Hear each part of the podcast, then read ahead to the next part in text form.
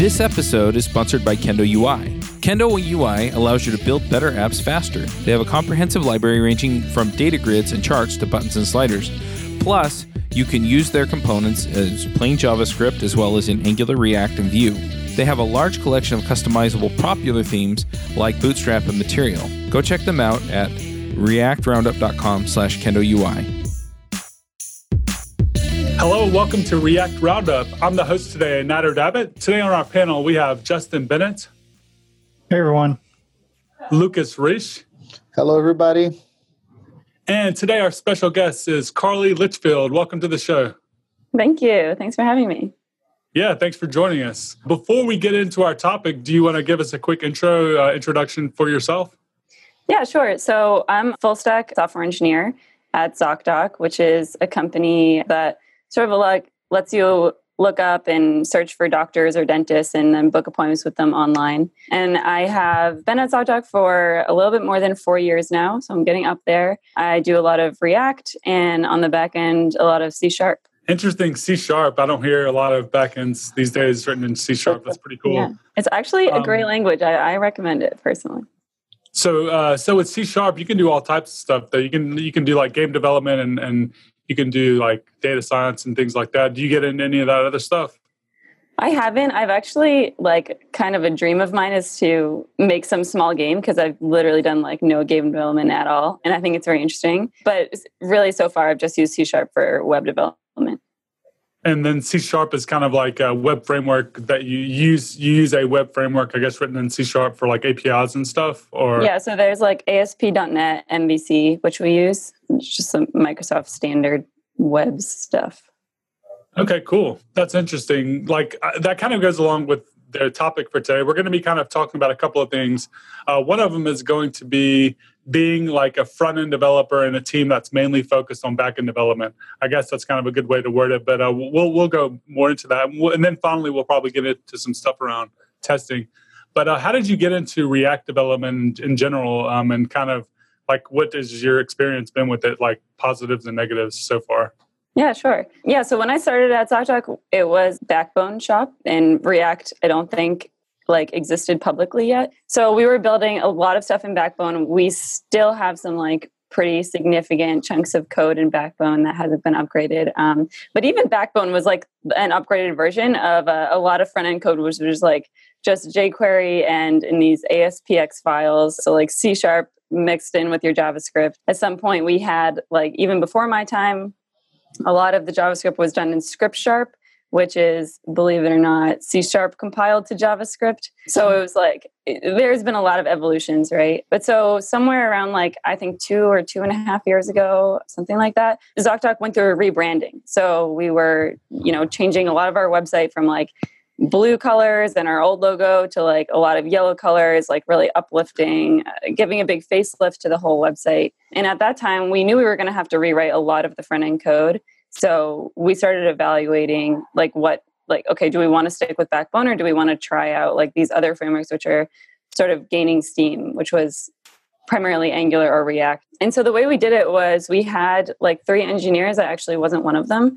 Um, but we had three engineers who essentially did like a few days of a you know building a sample one of our pages in either angular or in react to try and see like which one they liked more and they enjoyed more. And i yeah i wasn't super close to that process but i think it was like a good little proof of concept. And we ended up choosing react which i think was definitely the right choice in hindsight. But yeah so after that a little bit after that i started working on some react stuff. I at first it was really really hard i think. Like i it was a lot to learn. I actually took course by tyler mcginnis like one of his react fundamentals courses and uh, that helped me a ton to actually understand what was going on. I think it would have taken a lot more time for me to slowly learn on the job without that course.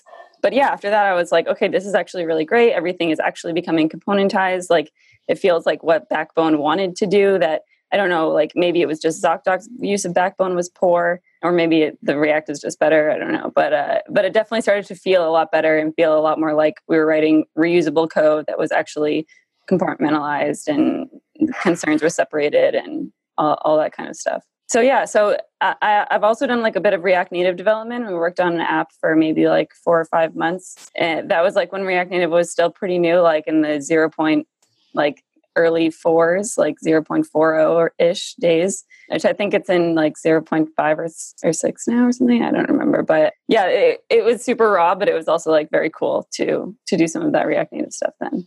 Interesting that you worked with React Native. That's one of my favorite things to work with. okay, cool.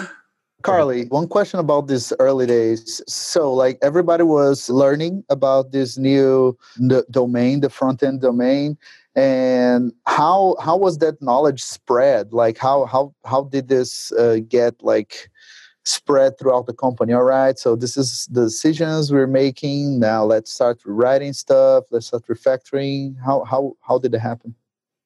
Yeah, so one of the people who was on that like three person team that tested out React, his name was Thomas, and he basically went around to anyone who was starting to build stuff in React and did like a little tutorial for them, right? On like how you can set up your app, how you can get started, like what does it look like to build a like React app at ZocDoc. And he also made a lot of like tooling to make that easier, right? Like it was really, really hard to get people to understand how to set up Webpack and how to, you know, push their like React apps to automatically like whether it's integrated with Travis or, you know, have it actually hook up with our web servers to be able to to actually serve the apps. A bunch of this kind of stuff was like he didn't want everyone to have to deal with it so he made a lot of like little config libraries that were pretty easy to just plug and play. So you would like spin up your react app and you would automatically get the right travis set up. For ci you'd get your like webdriver config configured the same as everyone. You'd have like your npm integration the same as everyone else. It would be pretty easy to like hook it into our actual servers that kind of stuff so so that was like kind of crucial at the time, I think, to help with adoption, right? And yeah, now those libraries are like they're they're not like being super well owned or maintained at ZocDoc. So now they're actually like causing a little bit of pain in that way, which is interesting. But I, I think they were a necessary element in order to get like adoption across the org to start writing React apps. But we also had a lot of people at the company take that course on React fundamentals, which which helped a lot too. That's awesome. Uh, one of the things that I've I've dealt with in the past, uh, especially working at places who had like a smaller like front end engineering dedicated presence, is there's kind of a a weird tendency to trivialize like front end work, right? It's like, oh, it's just JavaScript and CSS. You can like slap that together. I, I, remember this one instance in particular where I was meeting with an engineer who primarily focused on like backend systems, and he was like, we were talking about this feature, and I was saying, you know, this is going to take us, you know, two sprints to do. Like, it's it's a lot of work. And he's like, I don't understand. It's just like JavaScript and CSS. He's like, you just like put some JavaScript and CSS on the page, and it's done, right? And I was like, well, you don't understand. Yeah. So did you have any of those cultural issues to deal with? And if so, like how did your team approach kind of bridging those barriers? Yeah, definitely. And I mean, like, I think it's evidenced by if you look at some of ZocDoc's code, you know, that has been since deleted or a little bit of it that's still around, like, you will see, you know, a thousand, two thousand line, like jQuery files that are just written by us that are just absolutely impossible to know what the heck's going on where and how it all hooks up and it just it's extremely painful to work with and those pages are like more or less impossible to to change and to iterate on right now. Like anything that any some of like the internal tooling uh, is still using this and anything in that like nobody is is upgrading them at all unless it's absolutely business critical because they're impossible to work with. And so i think like that kind of served as this forcing mechanism to eventually say okay, wow, like we've built so much of our front end in a way that it's now completely you can't change it at all you know? Like you you have no confidence that you're not going to break things. It's an incredibly complicated page and we're like paralyzed pretty much. We can't do anything in on this feature area. So that served as like this kind of moment where i think the org started to realize like okay front end is actually hard and it's important to think about how we structure it and we can't just go plopping around like css and javascript like in you know ad nauseum like wherever we want. And so then that's when like they started just even trying to use backbone right and trying to make these like sort of more single page app stuff. But even with backbone you know we did we never hired a specific like front end engineer. We we took like our interview process was really only for back end engineers. Like we didn't have a process to hire front end engineers or to test for those skills. And so we just continued to hire back end engineers and tried to like have them learn front end, right? Which it's like always harder and you're always going to make more mistakes if you don't have a senior person who can can train people and help them like avoid making those mistakes you know like absolutely these engineers will eventually become just as capable and just as efficient at front end engineering but they'll just have to learn the hard way to get there whereas like a senior dev can help them to not have to learn the hard way. So yeah so that was when we were getting into backbone and stuff and then even our backbone apps would be really heavy and really difficult to work with and uh, it was around that time that we started thinking like okay, we think we're going to move to React and how can we avoid like making these same kind of difficult to work with huge front end applications. And the answer to that was like maybe we can try and hire somebody with real front end experience. But that definitely took a long time to get to. It it took like both the forcing mechanism of having a lot of really bad front end code and also having the opportunity to rewrite it a lot for a business purpose like the rebranding that then we just started to like make a front end engineering interview process that was pretty hard to get off the ground too because it was again like mostly back end engineers trying to figure out how to interview for front end now we've gotten a lot better like now we have several senior and principal front end engineers to help guide that but yeah it, it was definitely very hard we started out by like having a take home project, for example, that front end engineers would do. We iterated on like exactly what we were looking for from that. We iterated on like how we need to judge it and like what are the important things. We also struggled with like how much back end do we expect this front end person to know? Like we still wanted them to know some, like in general, how you know APIs are set up and probably be able to do a little bit of work on the back end when it's needed. But we like went really back and forth on like how to like where to set that line and and how to judge against it. Yeah, uh, that cultural part of the back end, people from back end domains looking at front end. I think that for for a while it was like this uh, front end is easy, and they and it was like looked oh this is a, an easy talk, and from time to time you would see like an applic- a resulting application that was a mess. And then you you kind of like say okay so look at this. This is not easy. This is like a difficult problem to solve. And then sometimes the the answer is but this should be easy. Like it's difficult because like you are like inventing one framework every two weeks.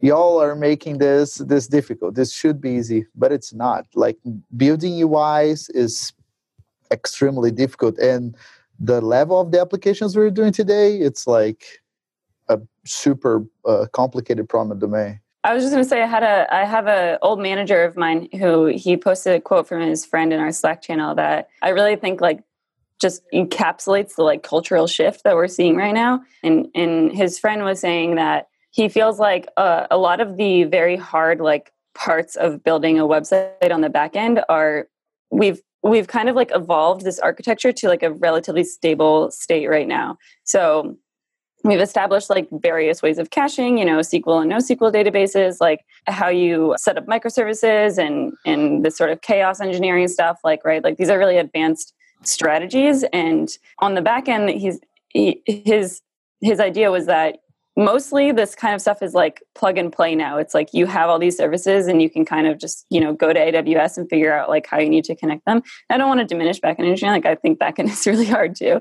But he was saying that like the reason that he thinks we're still seeing all this churn in the front end is that these problems aren't solved yet, right? Like we actually don't have like a perfect answer to exactly how like the industry wants to build front end applications. And so a lot of the more like interesting and, and dynamic and like I don't know, like a lot of the the right answers are still are still to be found on the front end. Um, and I just don't think you would have heard that from like a really advanced individual contributor engineer like three years ago or four years ago yeah.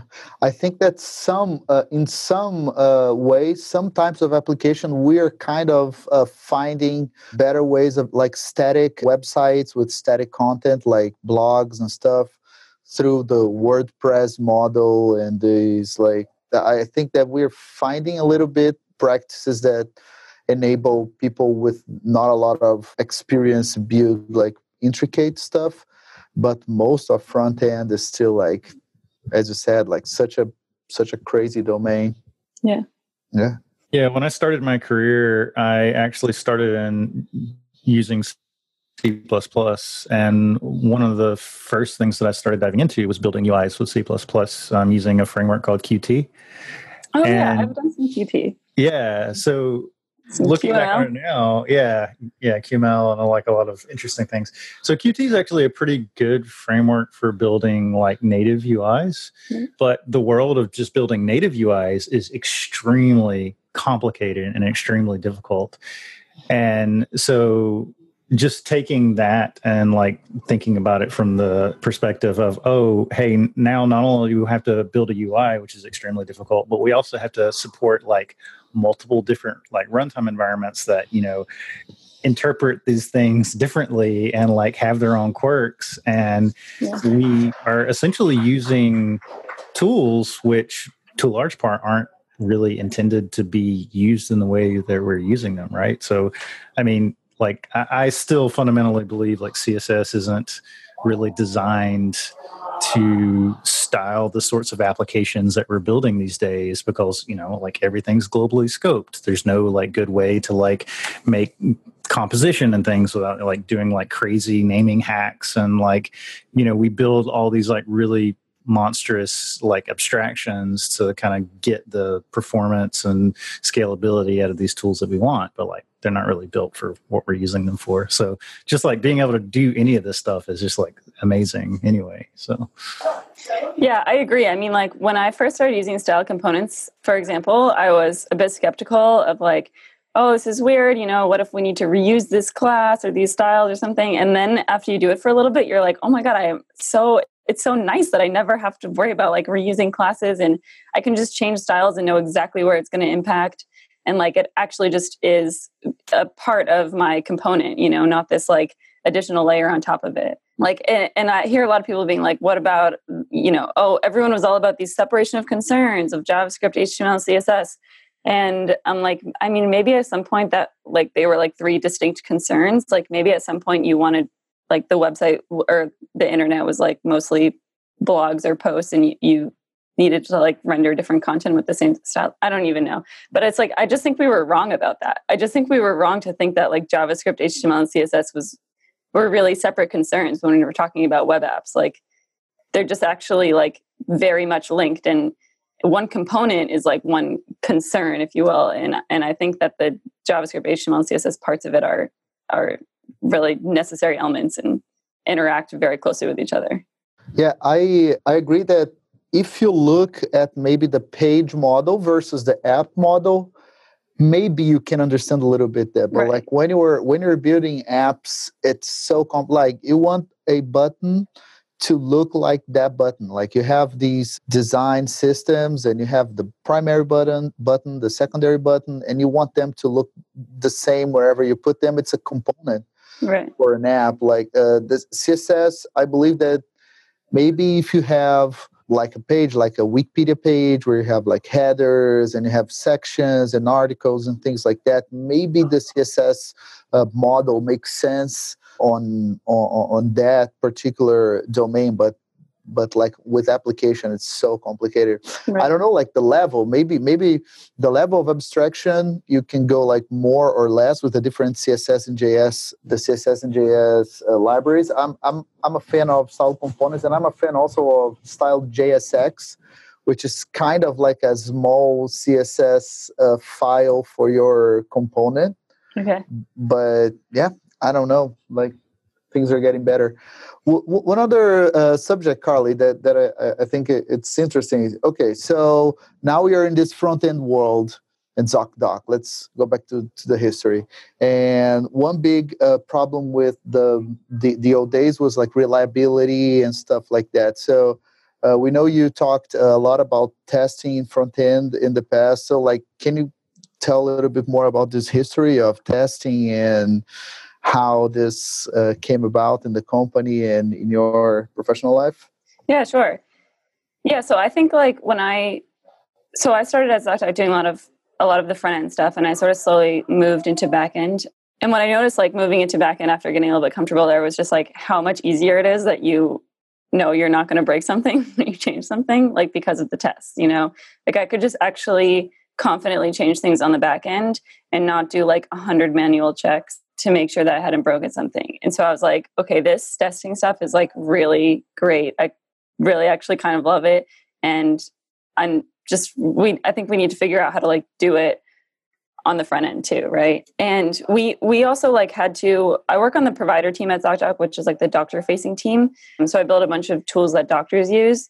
So our stuff is often used in like doctors' offices or even hospitals where usually the users don't have control over their environments and so like if they're on ie7 they don't really have a choice to upgrade. Like they it's like their it administrators would need to upgrade for them right? So we had to like support like ie7 for a long time right? Until like a few years ago and had to support ie8 for a long time until like last year and like even now we we are just starting to not support ie9 so so that meant that like whenever you change something on the front end, yeah, you needed to go and manually verify in all these browsers and also like just hope that you hadn't broken some functionality. It was awful, right? Like it was so much work. And so we just started thinking about like what can we possibly do to make the front end like more testable because I, I, also think it was driving people to write worse code right rather than like changing something they, just like write a new thing that did pretty much the same thing as the old one uh, but they were too afraid to change the old one that they just had to make the new one a little bit different you know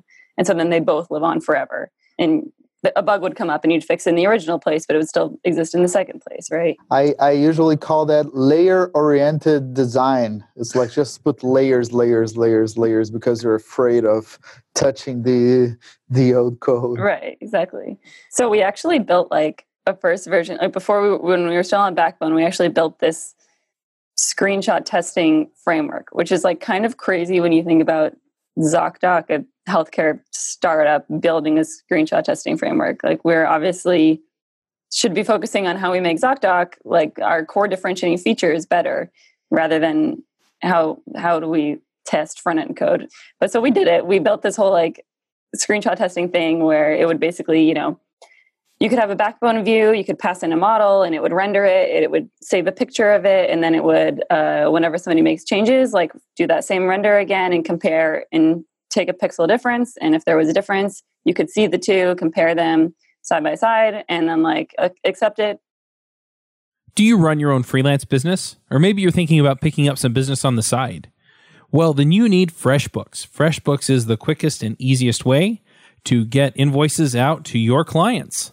It's easy to use. It works anywhere, available from any device uh, on the desktop, iPhone, iPad, Android, and all of your data is backed up and secure. And it makes it really easy to get organized and get paid. You'll be tracking time, logging expenses, and invoicing your clients in no time. You can also save time billing, freeing up several days per month to focus on the work that you love, and you get paid faster. FreshBooks customers are paid on average five days faster because there's a link on the invoice that says pay me now. And it's a great way to grow your business. Plus, FreshBooks is offering a 30 day trial. That's right, 30 day trial if you try them out. So go to gofreshbooks.com slash devchat and enter devchat in the How Did You Hear About Us section. Once again, for a 30 day trial, go to gofreshbooks.com slash devchat and enter devchat in the How Did You Hear About Us section. And that's uh, pretty cool. Did you guys use machine learning for that? No, no, no, not machine learning. No, I mean, for what? So, like, how would you change detect the difference between the pictures? Like, were you running them? Were you running them through? Like, what were you running that through? I guess it was like this. Like, you just send it to like a an array of pixels, and you would compare each pixel color and see if they're the same or not. And if they aren't the right, same, then okay, you like okay. highlight it red. Yeah.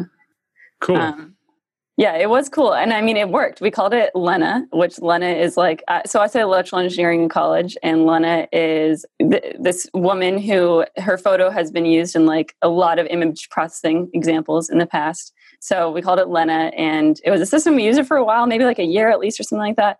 Um, it worked well. It definitely caught some bugs. It also served as like awesome documentation for what components we have and what they look like. So you could just like go to the this Lena page and like browse all of our components, like everything that shows up in the calendar. But so basically, like, you know, fast forward a year or two, and we've essentially built like Storybook and and Percy like in house. So we like we're a little bit maybe ahead of the game with that um yeah. but like in, in, general like that's basically what we've moved to instead right? So once we started building react apps we were like okay how can we get a, get away from this homegrown like component library and this homegrown like screenshot testing framework? And uh, another engineer at zocdoc thomas he found percy. Percy didn't have a react integration yet so we wrote our we wrote a react integration for it but so that was awesome. And and then we started using storybook eventually for like a, a component library could you talk a little bit about Percy? Just like introduce it for folks who might not know what it is. Yeah, so Percy is basically exactly what I just described Lena as, which is that it will render your components. You like write a test case for it, which just renders a component. Or if you're using Storybook, it'll automatically take your stories and it'll like down like Percy will grab all the HTML, CSS, JavaScript, and then it'll render it in a browser, save a screenshot of whatever it is, and then every time you like push code and run your CI, it'll compare the new screenshot against the old one and like if there's nothing different it won't tell you. If there's something different it'll show you exactly what's different and you have to go through and like approve each one. And they actually are like they'll render at different screen sizes like so you can do mobile stuff too which is really awesome and like pretty much like there was no way to automatically test mobile screenshots before that i know of yeah so that's what it does. Yeah when i when i got here to to zocdoc and i saw the percy tests that that was one of the the things that I, that that i thought like oh my god this makes a difference. Like the closest we had was snapshot testing right? Yeah. generate like a text file of the components and then compare them.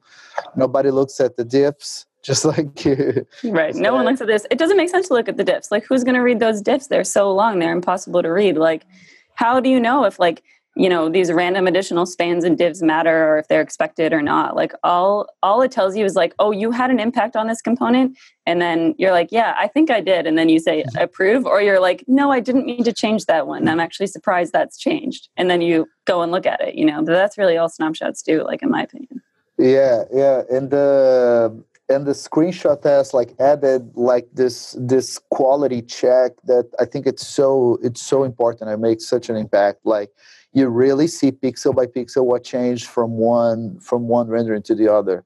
And it catches it catches the the difference in css like uh, it's really difficult to like code review css without seeing what's happening and percy gives it to you so it's it's so more agile to to to review code that has visual changes. Like even like things like you add a border and stuff and you can see like the, the border moved everything like one pixel down and you can see that all the red sea have changed and then you look okay so this may okay so let's use a border box and things like that. So it's really it it was really mind blowing when I used Percy for for the first time and they have like a GitHub hook so we don't we don't let the PR go through. If uh, there are changes people need to approve, and we can even involve the designers in that process. So this is really cool. So you you'd mentioned having to support like a lot of different browsers. What sort of context does Percy run in? Does it have like a specific execution environment? Is it running like in a Chrome instance, yeah. um, or do you are I mean, do they like make that available to you? Do you know kind of what it runs in? Yeah, so they have options to run in Firefox or Chrome right now, but that's all so far. I think it's like I've t- I've talked to some people at Percy and and I've seen them like I think on Twitter or something like that, like talk about how you know across browsers, like on our roadmap, it's coming down the pipeline. Um, but I think it's obviously just like really hard to do it in older browsers and especially Internet Explorer.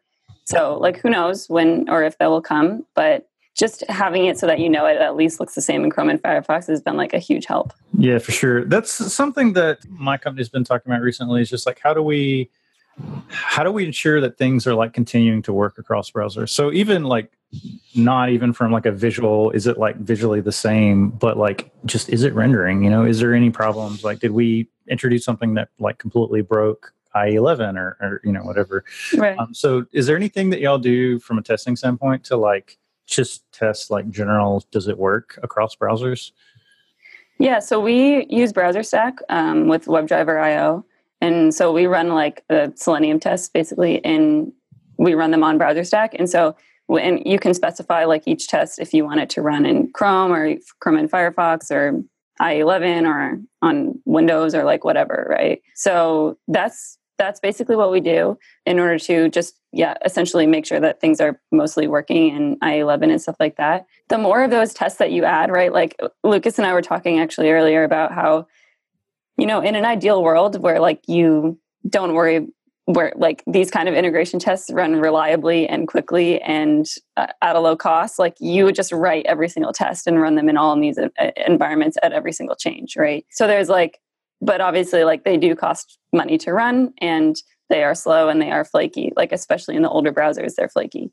And so you have this sort of trade-off of yeah like what's the level what's the correct like amount of test coverage to get of these old environments. My team personally is like settling around somewhere of like we are testing, you know, if we introduce like a new like feature, like workflow essentially, we go through like a happy path of that in WebDriver IO, like on multiple browsers through BrowserStack. But the kind of like edge cases, we're we're moving towards the world where we're writing those sort of more edge cases and like the not happy paths and trying to write them in Cypress instead. But we're really just starting on Cypress. Well, it sounds like you all have a pretty extensive testing suite of tools to use on the front end. Does every single change run through all of these different tests, um, BrowserStack as well as Percy, as well as uh, whatever else, or does it kind of depend on the change? Yeah, so every single change does run through all of these right now. We do have like a fairly broken up front end. So we have a lot of different repositories on the front end. Um, so that means that, like, you know, if somebody changes something on uh, the patient website, it's not like they're going to run the doctor website tests. So that helps a lot. And same thing, like, we have like two dashboards on the doctor side and they're in different repositories. So if someone changes something on one dashboard, it's only going to run the test for that dashboard. So that helps with like speed. Like, I think right now, uh, my team's CI runs is something around like 10 or 12 minutes. So it's not like super long, but yeah, if you have like a monolith application, you know, running all those tests can can definitely get crazy. Yeah, but definitely like every run of every PR run every suite of tests. Cypress, Selenium, uh, Percy, Jest. Uh, so, speaking about WebDriver IO, Selenium, and Cypress, why why uh, why did you decide on trying Cypress? Like, what, what's what has been your your experience with that? Yeah, so I'm like still convinced that there's some great way to debug WebDriver.io that I just don't know about that other people must be using because like I can't figure it out. Like I have not been able to have a pleasant debugging experience with WebDriver.io yet, and I just don't know how everyone's like doing it.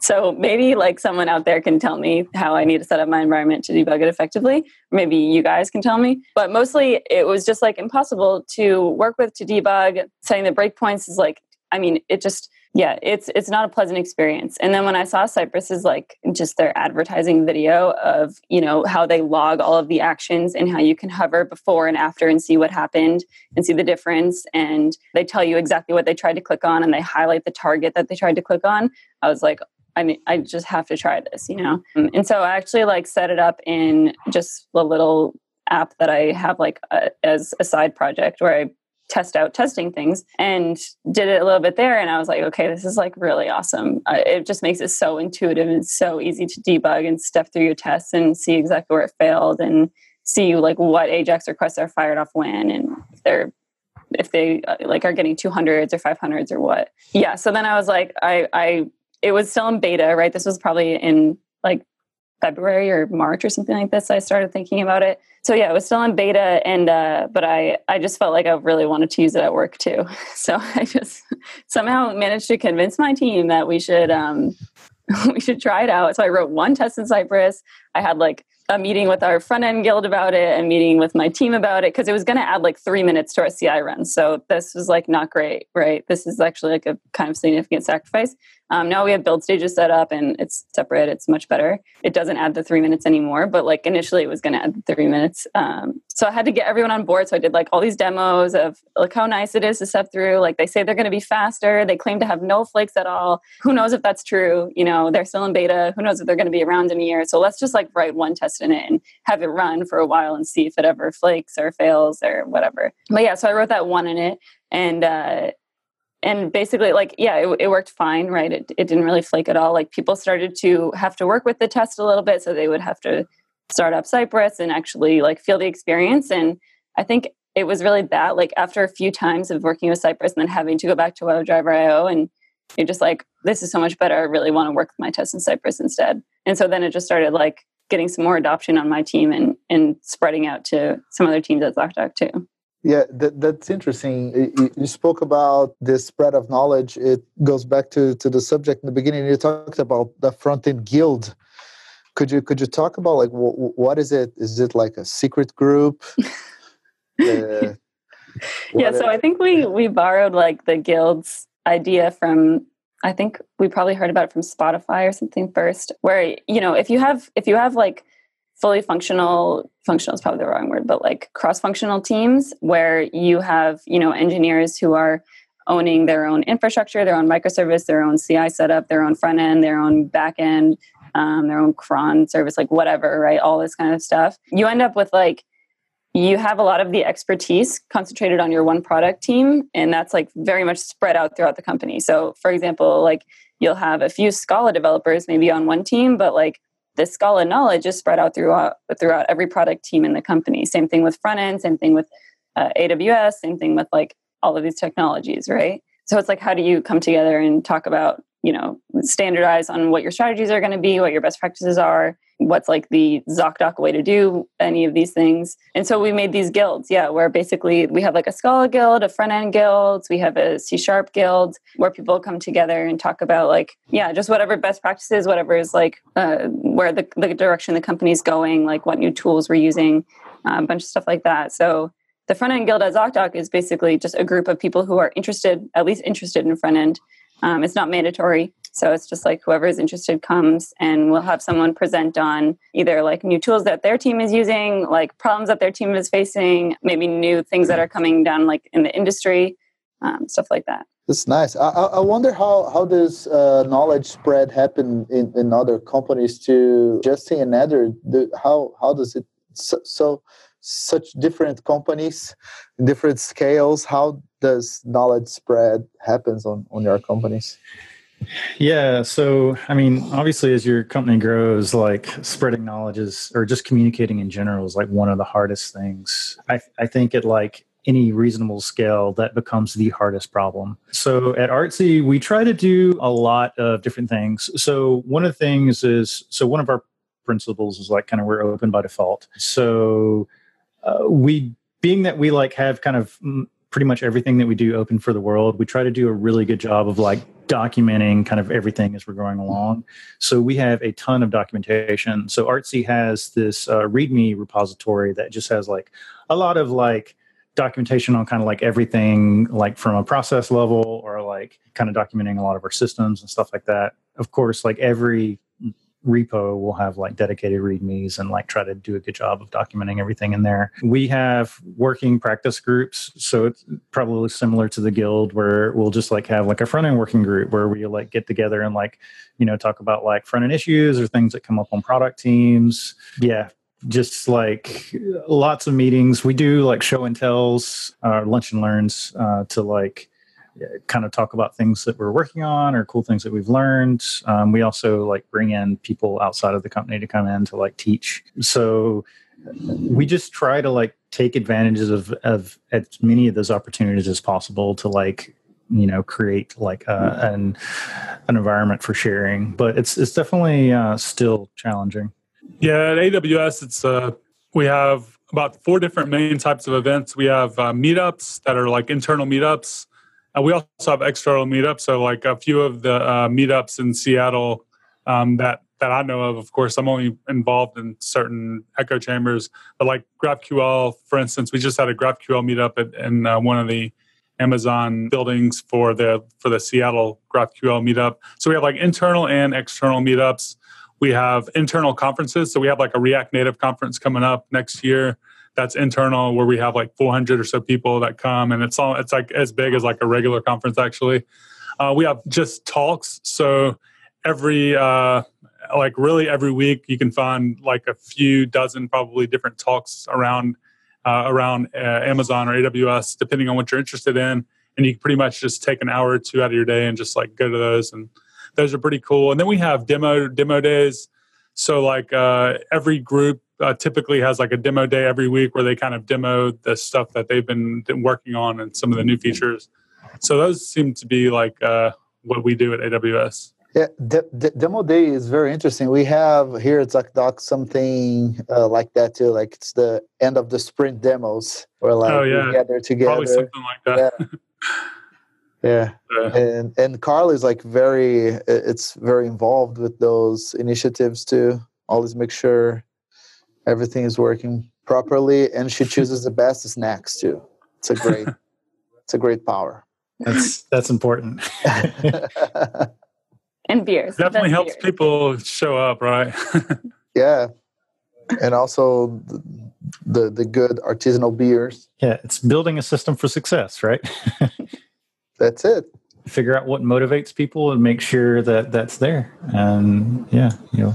That's nice. So another subject that I find it interesting and it's very important uh, for us here at ZocDoc is security, right?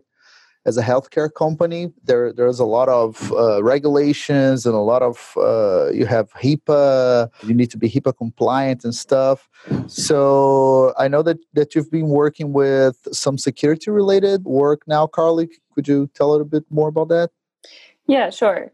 Yeah, so mostly uh, this. I think what you're referring to is probably the uh, node vuln process yes. that every single yeah so github has this like wonderful feature now which automatically detects uh, it like goes basically to the nist nist is the national institute for standards and technology and they manage like a vulnerability database right and so any like known vulns that show up in there, GitHub will automatically detect like if they're in your package JSON file or your package lock file, and it will it will tell you. So it will like send you an email to any I think admins or you know whoever wants to get the emails that your package has like a known vulnerability in it and you should try to fix it, right? And so this is like a recent feature of GitHub and I actually think it's really cool because I think we've all probably been running npm install recently and seen that last line where it says, "Oh, you have."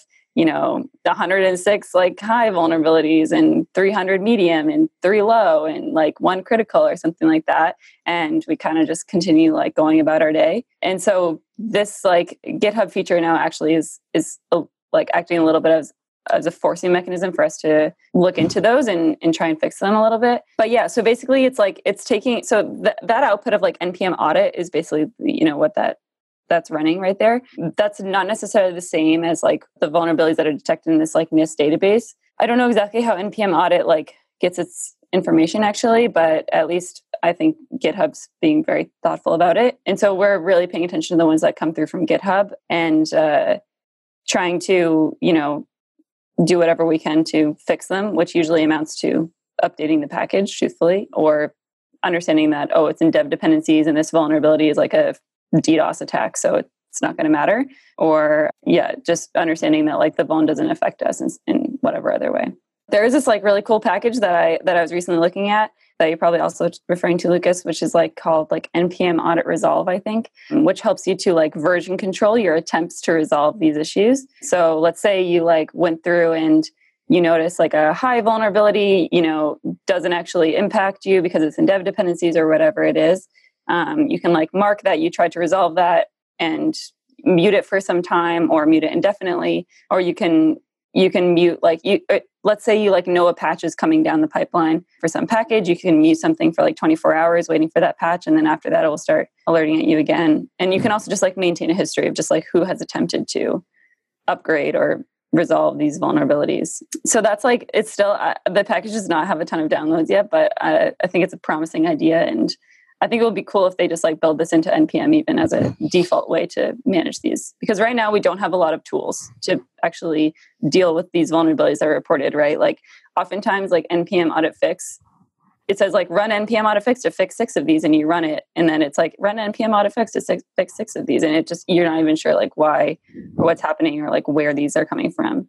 Um, so it's really opaque right now so i think anything to make it more transparent will be better Yeah, NPM audit came from so there was this I don't know if they were a company, but the Node security platform or whatever. It was oh the nsp right right right yeah, They were actually purchased by NPM, so um, that's where the audit functionality came from from NPM. But yeah, we primarily use Yarn at Artsy, so we miss out on the audit feature. Uh, but you know, it's definitely a thing, something to be aware of for sure. Yeah, and it's kind of like you know this stuff was just existing before and we just didn't know about it and now at least we we know Yeah, so that's one of the things that I've I've recently run across. There's like a lot of kind of cognitive load that's just like sitting out there waiting to be recognized. So security is definitely a thing. Like also just like being aware of like what licenses you use, uh, thinking about like features that you might not be actively investing a lot in. So for example, accessibility is really difficult but important topic that's easy to be out of mind um, but when you start thinking about it, it takes like a lot of effort to kind of get right. You know performance can also fall in that same category like if it's not terrible maybe you don't recognize it and then when you actually start like thinking about it like there's a lot that goes into like making a site performant. There's like all these like things out there waiting to be discovered or unfortunately stumbled upon and then when you hit those problems you realize oh wow there's so much more work to do so building something is more than just you know putting some javascript and css on the page there's like a lot of concerns that we have to deal Mhm. with so. Yeah, this this answers well the first question of this podcast, right? It is it is difficult. Yeah, it's like just something that's like so nuanced and so difficult is that building the product is just like the tip of the iceberg. Getting that feature to work is the easiest thing to do. It's all the other like things that you have to do to like really get that like full like delivery that makes it challenging. Yeah, I totally agree. And especially on the performance side, like we've definitely had these kind of, yeah, on the performance side, we've definitely had issues. Like we at one point had to take a bunch of engineers and divert them against a performance issue and just have them like work for like a month or something like that um, to just try and improve the performance on this thing that had gotten so out of hand and honestly a little bit like mysterious to as to how it got so bad, right?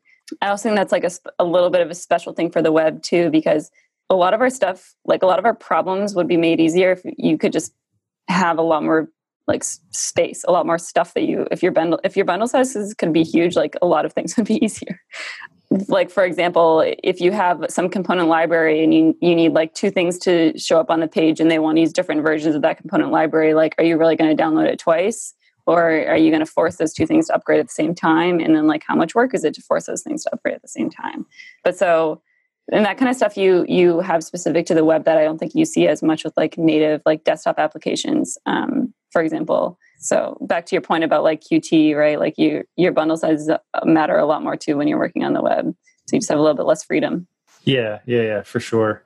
One last thing that I'd really love to talk about, just like in relation to that whole topic, is like monitoring and CI for like things like bundle size or you know running tests or you know kind of whatever whatever you're kind of doing. So how do y'all how do y'all set that up currently? Specifically, like any performance related monitoring with CI.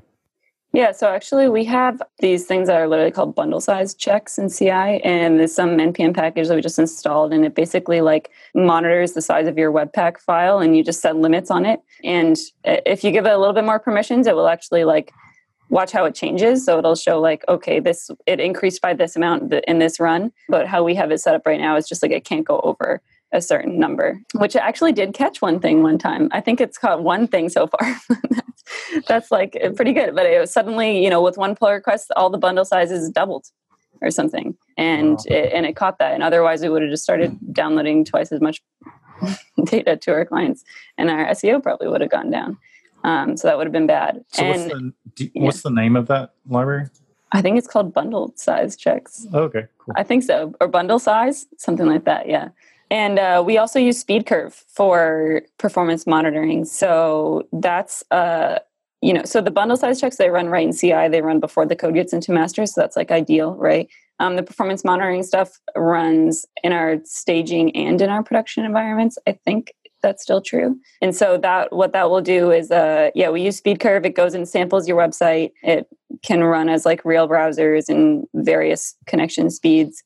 And we basically like set what they call budgets there. So if we see that consistently, for example, the homepage has gone above a certain threshold in terms of how long it takes to load, or in terms of especially like this kind of like first interactive metric that we watch closely, we'll start getting pages through PagerDuty. So we'll get alerted. And the action that should happen from that would probably be like either it was a legitimate code change, so a revert should happen, right? Try to figure out, isolate what, what code change it was, or, or roll back to a previous version until you figure out what the code change is. Or uh, there's or there's probably some like third party dependency that's slowed down a lot, like maybe some eh, some third party API that we hit on page load or something has has slowed down a lot. So we try and look into that, see see what the reason for it is. But yeah, that just gives us like I don't think we've actually ever alarmed on that yet, but it just definitely gives us like peace of mind that it's there. So if stuff started like significantly slowing down, at least we'd know about it.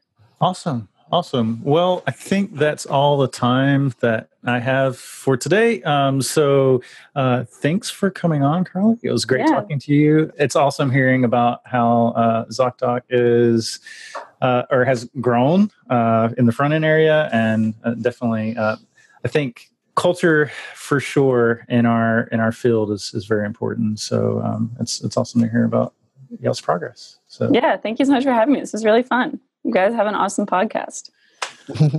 awesome. All right. Well, we will see everybody uh, next week. Uh, wait, Justin. One thing. Is your job search stuck? Maybe you're not getting any interviews with employers, or maybe you are, but no job offers. Or you may be new and not even know where to start. This is Charles Max Wood, and I'm releasing a new course and ebook on how to find a job as a software developer. The course walks you through the process of finding the types of companies you want to work for getting their attention, and putting your best foot forward as the candidate they want. I've coached dozens of developers in looking for jobs and have been able to help several people find jobs within two weeks to two months. So, whether you're new to development, can't find a great job that fits what you want, or are looking for remote work from an area without a strong tech community, I can help. Go to getacoderjob.com and sign up today. Oh, picks. Oh, the no. Picks. I forgot about picks. Yeah, good, good, good. That's interesting. So let, let me start with the picks then. My pick is an app I found uh, these last weeks. It's called Libby. I will publish the the the the link. This app lets you read and listen to to books that are available in your library. So it's really cool. Like i i enter the, the the local library. You put your number of your uh of your you put your library number in the app and you have access to all like the ebooks and the audiobooks for free in the library. Sometimes you need to wait a little bit for them to be available but yeah it's a great great idea great app. That is a great idea. I like that. It's really awesome. Uh carly do you have any picks so right now I'm listening to the book called Selfish Gene by Richard Dawkins, um, which was published originally in like the 70s or something like that. Um, and it's a fascinating book. It's all about like his thesis is that uh, genes are the level at which selfishness like true selfishness occurs um, and so any altruism that like we detect in the world and there is like arguably like individuals can be altruistic but it's really their genes being selfish at the end of the day uh, it's a super interesting book and i'm really into it right now. Um, i had it recommended my my boyfriend read it first and there's this section about ants and he just could not stop talking about these ants. Like he literally said to me one time that he was hoping that when he retires he wants to just get a plot of land in wyoming and do unethical experiments on ant, ants so like he won't have to listen to the law. No one can like police his experiments on ants. And i was like okay i think i need to read this book if this is having such an impact on you you know? Um, so yeah i'm reading it now and it's very interesting. Like a lot of the concepts can you you can take them and you can apply to like organizations or companies or um, just like your day-to-day life in general uh, so it's good for like analogies in that way and just thinking about like economics and how the world works and everything Awesome. Uh, so I have two picks for this week. So one is this tool called Test Cafe. So Test Cafe is an end-to-end testing tool, kind of similar to like what Cypress does. It's so it doesn't use uh, Selenium, and it's you know like similar to Cypress in some ways, but it like runs basically off of a proxy. It's a pretty cool tool. Um, so if you're looking for different testing strategies that's not tied to a browser, that's uh, a cool thing to check out. The second thing probably when this podcast goes out, it'll be old news, but uh, Create React App 2.0 just got released. So there's like a lot of like really good updates. Um, some things that I was excited about, like uh, first class support for CSS modules, Babel 7 support. Uh, you can use like Babel macros out of the box now. You can import uh, SVGs as React components. There's a lot of really good stuff in there. So excited about that. Uh, yeah, that's my picks for this week. Cool. All right. Now that's all we got. Thanks everybody for joining, and we'll see you next week. All right. Okay. Bye bye. Thanks, bye bye, everyone. Take it easy. Bandwidth for this segment is provided by CacheFly, the world's fastest CDN. Deliver your content fast with CacheFly. Visit C A C H E F L Y dot com to learn more.